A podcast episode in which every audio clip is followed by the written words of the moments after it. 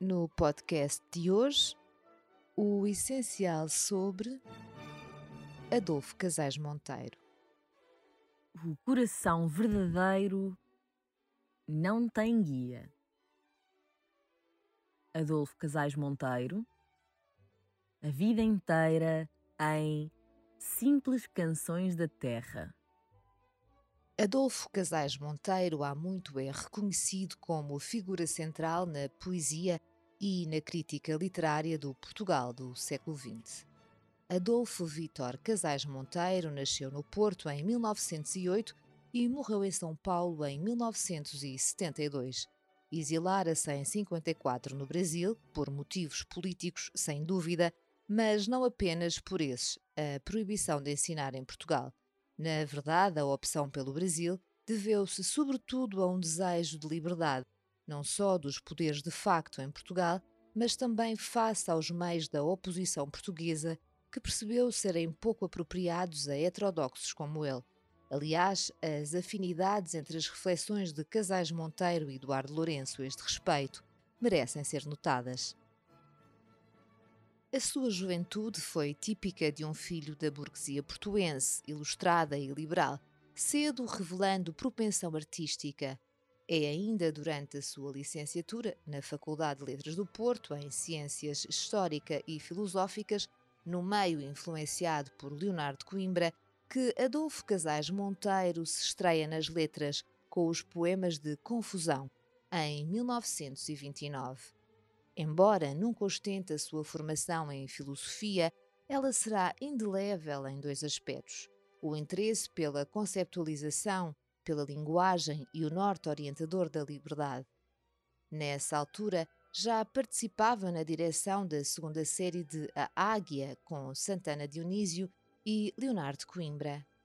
Também nesse ano, inicia a sua colaboração com a revista Coimbra Presença, em cuja direção se integra em 1931, formando o que se torna a direção definitiva da Folha de Arte e Crítica até ao seu fim. Deste primeiro lustro da década de 1930 data também o início relevante da sua atividade política no movimento Renovação Democrática. Apesar de pouco estudada, esta atividade merece ser notada. Ela radica-se na influência de Leonardo Coimbra junto de uma juventude com formação filosófica, sensível também em Delfim Santos, por exemplo, e genericamente pretende reavivar o campo liberal com um programa social-democrático.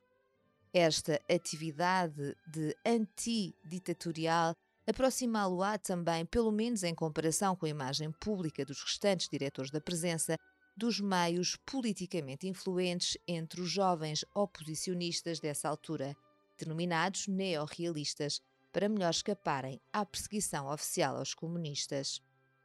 Nunca o presencismo de Régio e mesmo de Simões foi o que dele disseram na imprensa neorrealista, mas de facto Casais Monteiro era até etariamente o mais próximo desses meios.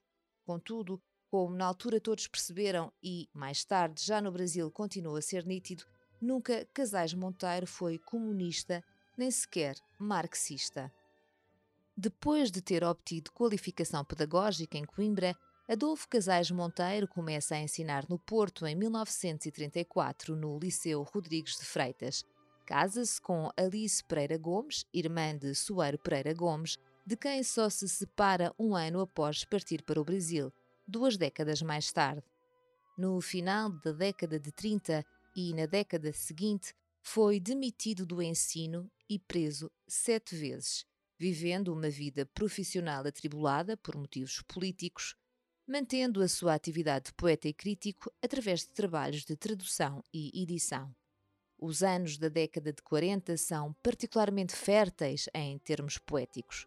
Sempre e sem fim, data de 1937, e na década seguinte seguem-se-lhe Canto da Nossa Agonia, Noite Aberta aos Quatro Ventos, Versos e, com particular destaque, Europa, de 1946, longo poema lido por António Pedro aos microfones da BBC de Londres, ainda durante a guerra, em 1945.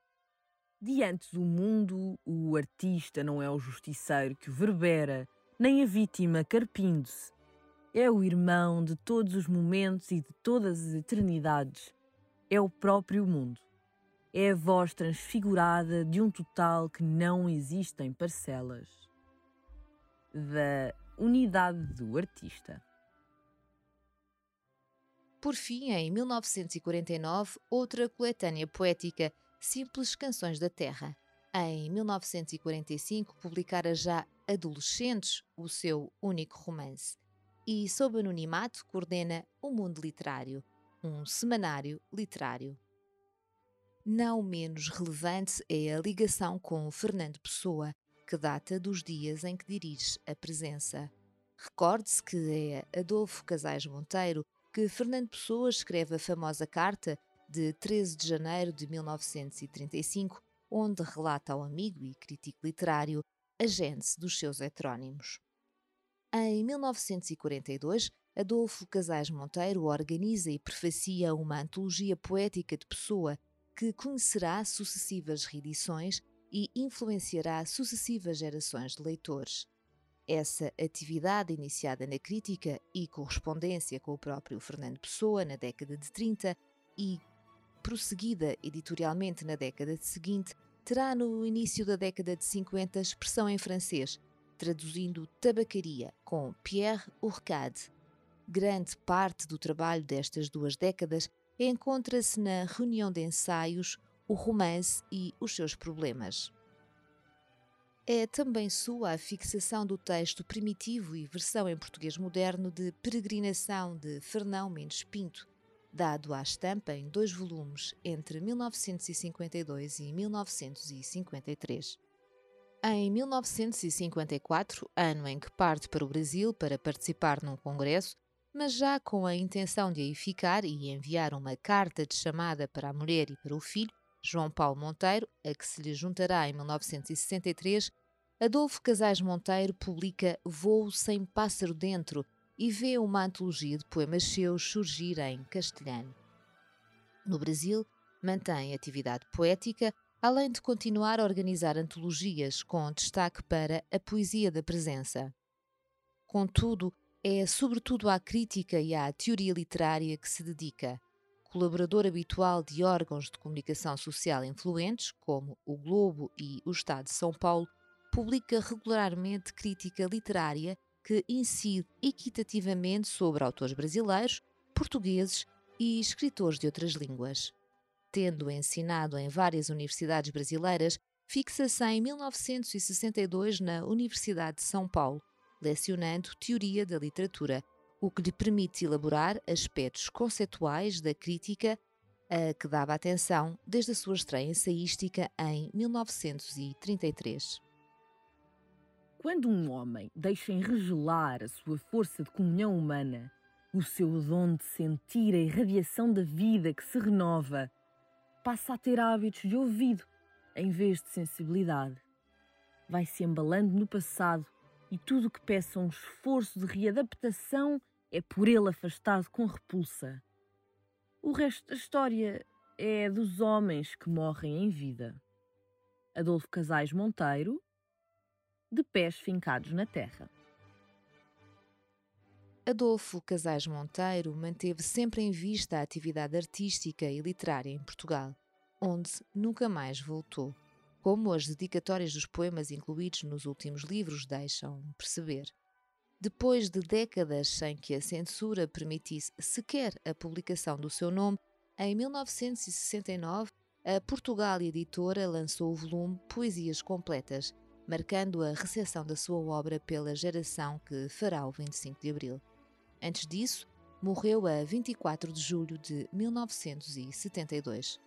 Será entre essa recepção imediata, à falta de melhor termo, que outras obras surgiram por iniciativa do seu filho e nora, Maria Beatriz Nisa da Silva, no imediato pós-revolução, como O País do Absurdo ou a poesia portuguesa contemporânea. Progressivamente, as obras de Adolfo Casais Monteiro começam a ser republicadas pela imprensa nacional. Uns dizem que os meus versos são tristes, outros que são abstratos. Mas eu não tenho culpa que a carne da inteligência seja triste e inteligente. Eu preferia que os meus versos fossem alegres e estúpidos, mas se fossem, não haveria os meus versos. Os meus versos disseram sempre direito aquilo que saiu errado quando o quis fazer, como se a vida fosse a poesia. Mas eu continuo a crer na poesia. A vida tenha paciência. Exercícios espirituais 11 em O Estrangeiro Definido. O podcast de hoje teve por base o livro O Essencial sobre Adolfo Casais Monteiro, de autoria de Carlos Leone. A leitura foi de Tânia Pinto Ribeiro e Maria Almeida, os cuidados técnicos de Maria Almeida. A música é do Minueto Alegro da Sinfonia número 2 de João Domingos Bom Tempo. O Essencial sobre um podcast da Imprensa Nacional.